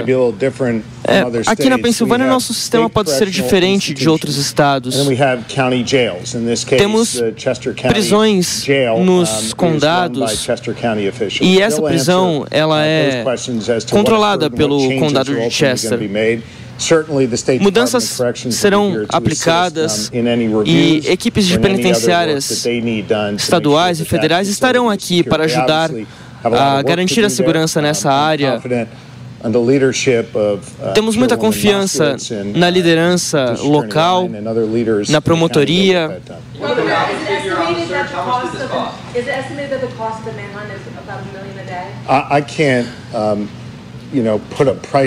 Eu não posso colocar um preço não posso falar nesse momento sobre a, a, a, o que pensa o público.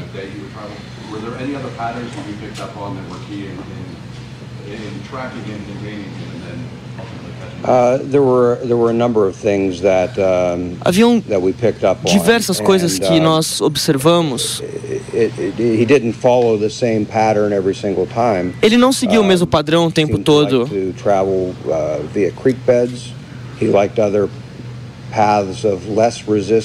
Ele tinha pontos de menos resistência. And that's actually fairly normal. Isso é relativamente normal. force their way through very heavy underbrush and things. Uh, and, and again, I mentioned Novamente, como eu mencionei, but, uh, but all of that tudo isso combinado com um excelente trabalho e tecnologia, nos ajudou nessa captura. On Friday you were asked about containment and capture. Ultimately, that tactic was successful. Anyone that you would like to thank at this time? I know Landhope donated breakfast yesterday. Wawa has been big help with lunch. Any small businesses you'd like to thank? And then again, the people of Chester County. I will tell you that uh, Eu quero dizer a vocês que and I don't want to stand estamos preparando uma lista e não quero dizer aqui quantos nomes temos. Alguns desses nomes que você mencionou, eles nos deram um grande apoio. Nós publicaremos uma lista de todas as pessoas que nos ajudaram porque temos muita gratidão e esse apoio é muito importante. Isso nos ajudou a, a conseguir sucesso nessa missão muito mais rápido do que poderia ter sido. O apoio que é necessário para juntar uma equipe de agentes de segurança é, é preciso de muito apoio, muito trabalho. Desde a pessoa que passou para deixar uma garrafa d'água para nós. Uh, Mas a todas as pessoas que nos ajudaram, que sempre nos ajudaram ao longo dessa investigação.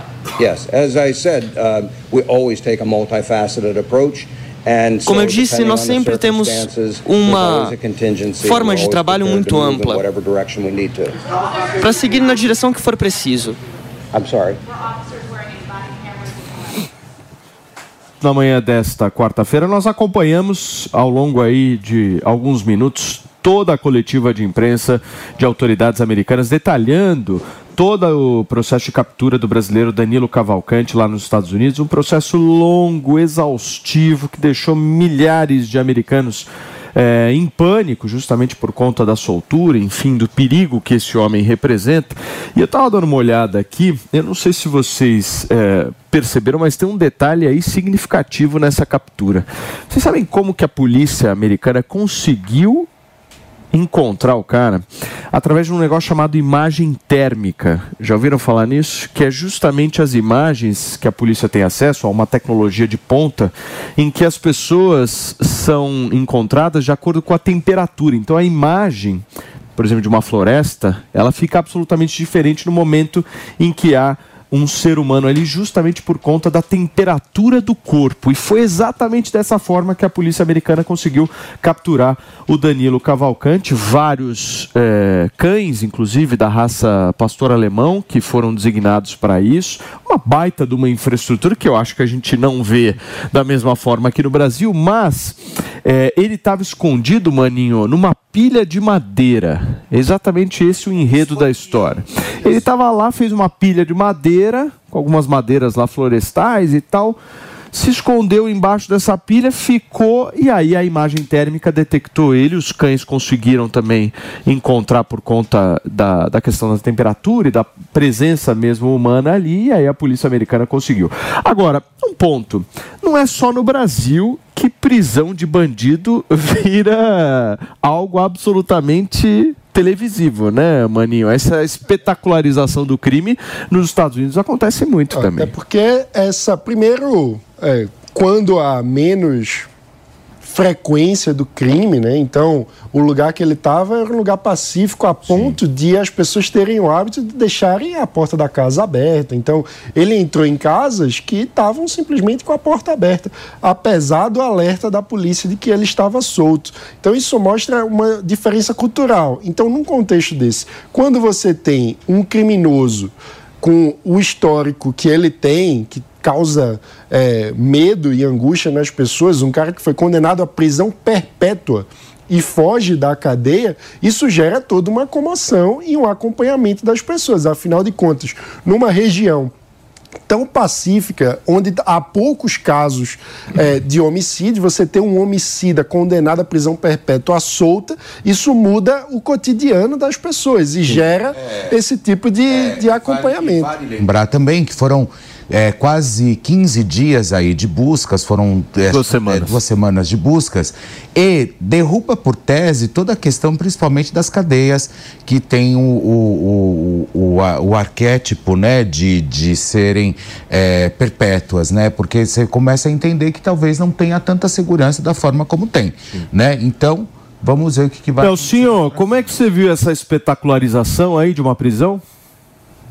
Pois é, isso tem crescido cada vez mais, né, Paulinho? A gente vê os chamados crimes reais tomando aí parte não só do noticiário, mas também do streaming, filmes, séries, os podcasts mais visualizados ultimamente são esses, com peritos, com delegados, com pessoas que participaram de alguma forma de crimes que chamam a atenção e geram o clamor popular. No Brasil, nós tivemos uma série desses crimes, né? Em especial nas últimas décadas, o próprio caso Nardoni, que completou 15 anos e virou um filme de streaming, a série que trata do caso da Elise Matsunaga, o próprio caso da Suzane Richthofen e tantos outros, né? O caso Eloá, essas questões criminais reais têm sido, sim, espetacularizadas, o que pode ser interessante para o entretenimento, é um negócio, é um business, mas, por outro lado, pode inspirar pessoas, tantas pessoas que se inspiram em criminosos e, de repente, querem copiar, ter isso como referência. A gente vê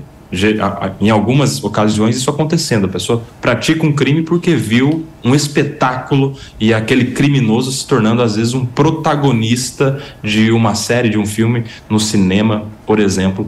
Essa é uma realidade atual. Sem dúvida. Eliseu, deixa eu te acionar, o Eliseu direto dos Estados Unidos. Eu quero entender como é que está a repercussão aí, meu amigo. Traz detalhes. Paulinho, nesse momento, todas as redes de TV estão transmitindo ao vivo essa coletiva de imprensa que é dada lá no estado da Pensilvânia pelo governador Josh Shapiro e também pelos agentes da polícia, onde juntos trazem detalhes aí dessa caçada de 14 dias e também uh, da prisão, dos momentos uh, que antecederam a prisão de Danilo Cavalcante, de 34 anos. O que a gente tem de informação oficial até o momento era que aquele número de 800 agentes, que poderiam chegar até mil agentes, eh, foi divulgado de maneira informal. O número correto, de acordo com a polícia, 500 agentes envolvidos diretamente nessa caçada nos últimos 14 dias. Com esses agentes, obviamente, cães de caça, helicópteros e outros agentes de cidades vizinhas, do FBI, da SWAT, que estavam ali de maneira independente apoiando essa mega operação. O governador do estado da Pensilvânia, o Josh Shapiro, disse que nunca antes na história do país uma caçada desse tipo foi realizada e que todos os agentes estão de parabéns e que esse caso do Danilo Cavalcante provou que a polícia americana é sim capaz uh, de manter os seus presos sob custódia e que uh, as novas tecnologias utilizadas durante essa caça também foram comprovadamente certeiras, né? Elas estão ali aprovadas de acordo com o governador, mas que não disse quais tecnologias foram essas utilizadas nessa caçada, além daquelas que a gente já conhece de muitos e muitos anos. Ele parabenizou os agentes uh, e também disse que agora Danilo vai pagar a pena em que deve no presídio de segurança máxima no estado da Pensilvânia. Obviamente, ele não deve voltar para o presídio do qual ele fugiu escalando as paredes, e sim em um outro presídio. O que se debate também, Paulinho, aqui nesse momento, é essa questão da segurança, como bem trouxe aí o Felipe à discussão. Né? O que vai ser uh, feito uh, em termos de varredura dos presídios de segurança máxima para evitar que uma nova fuga como essa aconteça. Vale lembrar que não foi a primeira. Nesse presídio de onde Danilo fugiu, um outro preso, identificado como Igor Bueno, que não é brasileiro, também teria fugido há, há algum tempo atrás. Claro. Ou seja, a polícia de fato precisa fazer alguma coisa e agora começam as cobranças por parte tanto ah, dos políticos americanos quanto da comunidade. E aqui a comunidade tem um peso bem relevante, viu, Paulo? O que é cobrado nas ruas reflete no sistema político e, obviamente, vai acabar resvalando no sistema judiciário e prisional aqui dos Estados Unidos, a fim de que não apenas uma resposta seja dada, mas que algo efetivamente seja feito para evitar novas fugas como essa. Uma coisa que me chamou a atenção bastante, Paulinho, foi o fato dele estar sangrando nas imagens é uh, do momento da prisão dele. Perguntado sobre o motivo né? Será que ele teria sido preso ali com violência? Será que ele estava ferido por conta de uma troca de tiros? Porque vale lembrar que ele entrou numa troca de tiros ontem com um morador, que aliás foi o morador que deu start para a polícia, dizendo: olha, ele está aqui, ele está na área, tentou invadir minha área tentou invadir a minha casa e eu atirei contra ele. A polícia correu para lá e, graças a esse morador, conseguiu prender ele. Ah, mas não foi por causa disso, não. Foi por conta dos cães. Ele tentou fugir, tentou se evadir do local onde ele estava escondido, mas os cães de caça foram os reais responsáveis por pegar o Danilo e imobilizá-lo para que os agentes da polícia pudessem aí efetivar a prisão. Então ele estava sangrando uhum. bastante por conta do ataque dos cachorros para tentar uhum. imobilizá-lo e não por conta de uma troca de tiros com a polícia. Não aconteceu troca de tiro com a polícia, aconteceu, portanto, troca de tiros ontem com um morador. Agora, outra coisa que também me impressionou foi ele andou, Paulinho, ele caminhou, ele fugiu cerca de 40 quilômetros é, muita coisa, vídeo. Né? é muita coisa. Boa parte ele fez andando sobre as matas, dentro por dentro das matas, melhor dizendo. Uh, ele também fez um trecho de van, mas uhum. o, o, que chama a atenção é, foi a velocidade que é. ele percorreu 40 uhum. quilômetros nos últimos dias, porque ali aquela região e da não havia direção, né, Eliseu? Não tinha uma direção, né? Ele ia para o norte uma hora, aí ele ia para o sul, ele não tinha um objetivo claro ali, né? Exatamente, dando a impressão, inclusive, que ele estava de fato perdido, ele não sabia o que fazer, porque ele não tinha ali uma bússola ou uma é. direção, por exemplo, do que fazer. Danilo foi preso, uh, vai ficar sob custódia, agora vai pagar a, a, conta dele aí, a prisão perpétua por ter assassinado a então companheira com mais de 30 facadas. A justiça foi feita aqui nos Estados Unidos e a gente vai seguir, o Paulinho, acompanhando todas as repercussões desse caso, não apenas na mídia americana, mas também junto à comunidade americana. O que eu já acompanhei aqui através das redes sociais é que a comunidade brasileira lá do estado da Pensilvânia está muito aliviada. Nos últimos dias não se falava de outras coisas nos grupos de WhatsApp, uh, de redes sociais também. Todo mundo muito preocupado né, com o que Danilo poderia fazer com os conhecidos deles, né, tentando talvez ali é, é, é um, uma espécie de vingança. Uh, mas graças a Deus deu tudo certo para a família da, da, da vítima. Sim. Danilo foi preso. Agora a gente vai acompanhar o caso Eliseu, dele. Eliseu, Eliseu, bom dia. Oi, bom, bom dia, querido. Olha só, é, eu estou em contato com a Sara, com a, com a irmã da vítima, né, que tomou as 30 facadas, infelizmente, através desse, desse criminoso, né, desse bandido, desse assassino. É, além da mãe, você conseguiu contato também com, algumas, com, alguma, com algum familiar? A Sara é, mandou, inclusive, aqui no meu WhatsApp, que eles estão muito nervosos e esses últimos dias aí para eles foi de extrema tensão justamente. Então, além da mãe, você conseguiu contato também com algum familiar? Felipe, a gente estava em contato com a Sara e com a mãe uh, da, da Débora, né, para tentar entender como eles estavam lidando com esse momento. Eles também chegaram a atender a imprensa brasileira que estava cobrindo o caso aqui nos Estados Unidos. Eu acho que nesse momento eles devem estar respirando aliviado pela prisão. A Sara uhum. Brandão estava com muito medo. Ela que tem a guarda dos filhos da irmã, ela que mora a cerca de 30 minutos do presídio da onde ele fugiu, mas a casa deles, Felipe, a audiência do Morning Show, ficou uh, sob vigilância 24 horas por dia. Tinham policiais do lado de fora da casa, tinham policiais no quarteirão, no bairro e tinham agentes dentro da casa da família. Uh, só, como a gente diz por aqui, just in case, era melhor ter alguém também lá dentro. Então, existiam que alguns loucura. agentes ficaram dentro da casa da família para resguardá-los também lá, viu, Paulo? Não, Eliseu, e eu não tenho a menor dúvida que essa história vai dar uma série maravilhosa aí nos streamings, porque se a gente for analisar, tem várias imagens chocantes, né?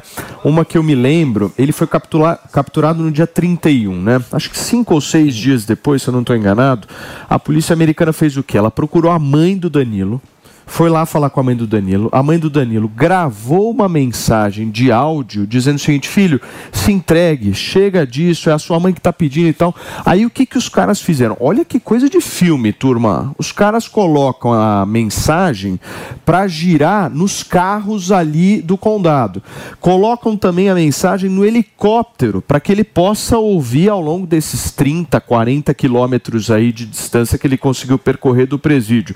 Ou seja, imagem imagens que a gente não está muito acostumado de ver no Brasil, né, Eliseu? Uma mobilização policial dessa, uma estratégia policial dessa, tão bem feita, de fazer com que o psicológico também do Danilo fosse mexido ao longo desse processo.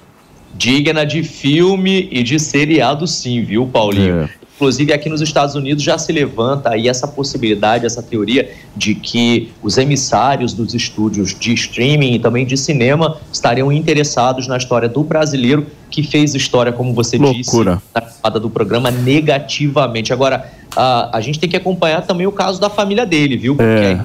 foi presa porque estava morando ilegalmente nos Estados Unidos, ou irregularmente, que é o termo correto, né? Fora de status ah, e provavelmente isso vai resvalar em outros familiares e pessoas próximas ao Danilo. O Eliseu, a gente vai continuar acompanhando aqui na programação da Jovem Pan. Você vai entrar em vários momentos para trazer essas atualizações desse caso que mexeu com os Estados Unidos, mas também mexe com a gente porque nós somos brasileiros e não gostaríamos de estar tão representados assim nesse caso. Direto para o Supremo Tribunal Federal, porque o julgamento dos quatro primeiros réus de 8 de janeiro ainda acontece por lá. Procurador-Geral, onde ele afirma que para essas pessoas terem entrado dentro do plenário anteriormente, elas já tinham quebrado, agredido os policiais, não é uma afirmativa totalmente concordante com as imagens. Porque ali nós vemos que existiram pessoas que entraram dentro do plenário federal sem ter praticado qualquer um desses atos. Bom, o Gilvan Xavier, quando ele entra no plenário, ele passa pelo menos por dois grupos de pessoas que estavam orando ali na sua frente. Aparentemente, nesse momento que ele está no plenário, pelas imagens, não é possível identificar pessoas gritando ao mesmo tempo. Ali permaneceu em torno de 40 pessoas aproximadamente. Isso porque, às 6h43, grupos do Salão Negro e do Salão Verde entram no plenário. E nesses grupos é possível diferenciar o ânimo dessas pessoas, como eu já mencionei anteriormente. É possível ver pessoas que estavam com os ânimos acirrados, que estavam agressivas, e pessoas que estavam pacíficas. Então, é, às 5 horas da tarde, a maioria desses manifestantes que entraram no plenário saem e o policial só entra no plenário às 5h24. Ele afirma ainda que não se recorda se foram liberados manifestantes. No entanto, nove pessoas foram retiradas do plenário após a entrada dos policiais legislativos. Contudo, eu posso destacar nesse momento que minutos antes de retornar ao plenário pela segunda vez, o policial Xavier recebe uma ligação. E em audiência, quando questionado, ele até afirma que recebeu uma ligação do senador Rodrigo Pacheco. Então ele recebe essa ligação nas escadarias do Salão Negro com o Salão Azul, caminha pelo Salão Negro e ao término dessa ligação, ele retorna ao plenário às 5h50 e fala com os policiais que estão ali, parecendo que ele estava passando algum tipo de instrução. E é então, a partir desse momento, que todas as pessoas que pediram para sair saem pelo acesso da imprensa. E todos que saem por ali são encaminhados para a delegacia do Senado Federal e posteriormente foram presos. É importante destacar que neste momento Aécio estava pronto para sair do plenário. É possível ver que às 5h50 Aécio conversa com o policial, como falei aqui no início, e, eles, e ele fica ali esperando esse policial. Então, após o policial Gilvan conversar com todos os policiais que estavam presentes, Aécio, então, é conduzido pela sala de imprensa, sem oferecer qualquer tipo de resistência, sem ser algemado, simplesmente saiu, sem nem precisar de qualquer escolta policial. E ele foi acompanhado por outros manifestantes que estavam ali. E dessa forma, como também mencionado pelo subprocurador, que o policial Anatomy of an ad. Subconsciously trigger emotions through music. Perfect. Define an opportunity. Imagine talking to millions of people across the US like I am now. Identify a problem. Creating an audio ad is time consuming. Offer a solution. Utilize cutting edge AI. Imagine creating all that in under 30 seconds. Well, we did to create this ad. To learn more about AI in the audio industry, download the white paper from audiostack.ai.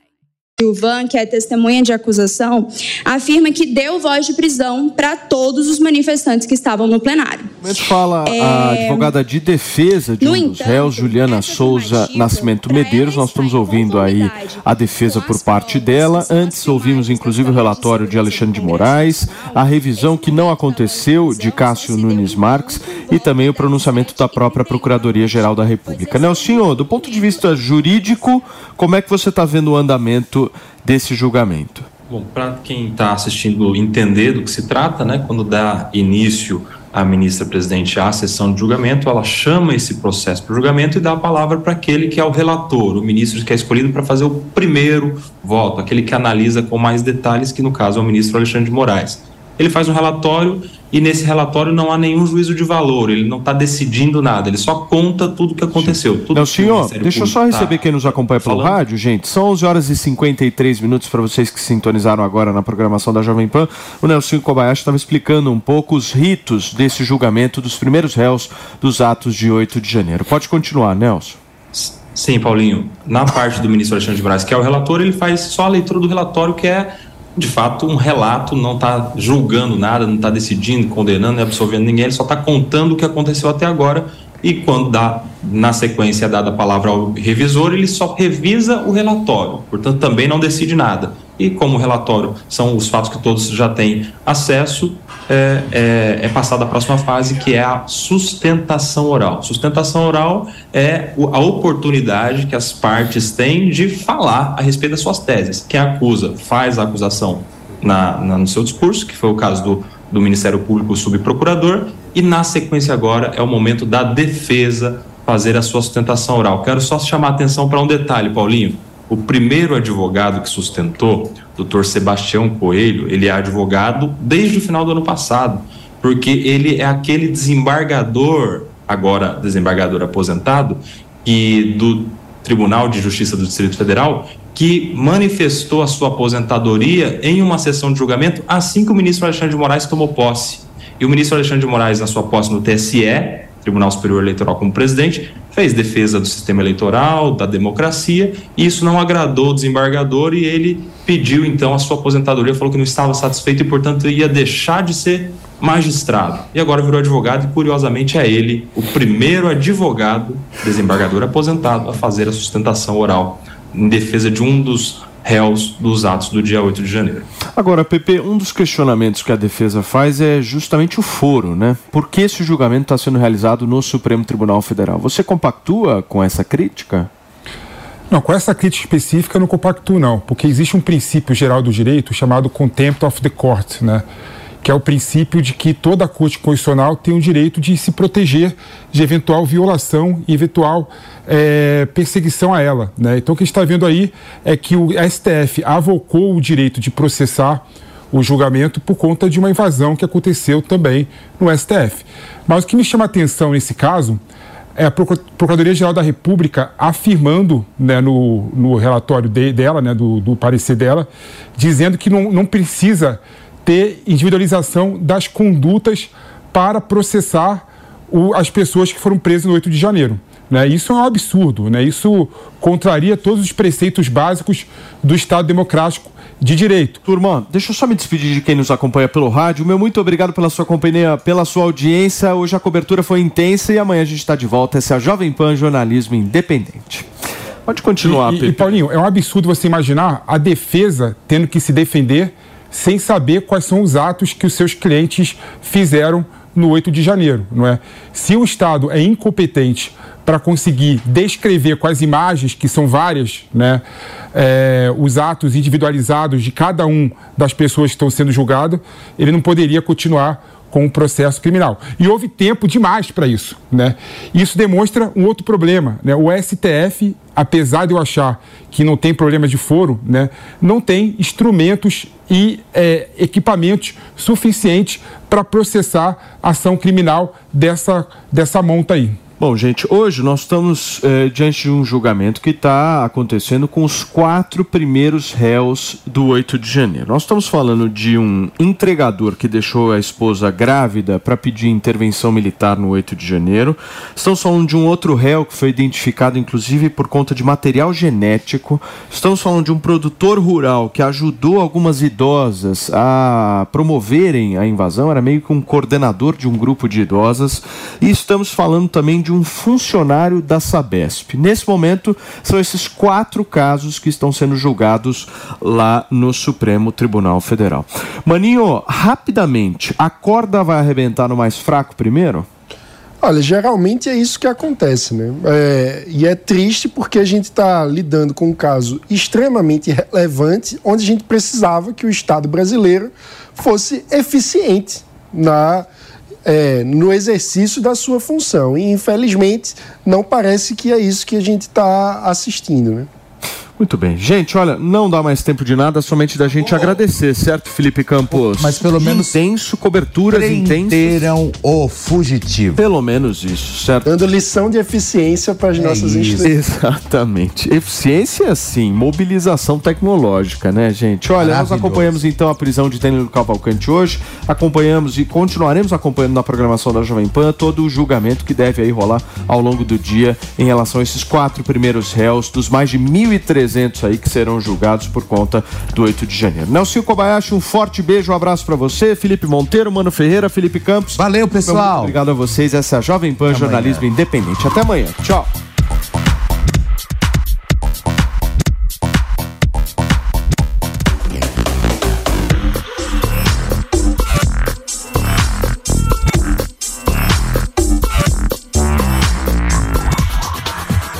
A opinião dos nossos comentaristas não reflete necessariamente a opinião do Grupo Jovem Pan de Comunicação. Realização Jovem Pan News. Anatomy of an ad. Subconsciously trigger emotions through music. Perfect. Define an opportunity. Imagine talking to millions of people across the U.S. like I am now. Identify a problem. Creating an audio ad is time consuming. Offer a solution. Utilize cutting edge AI. Imagine creating all that in under 30 seconds. Well, we did to create this ad. To learn more about AI in the audio industry, download the white paper from audiostack.ai.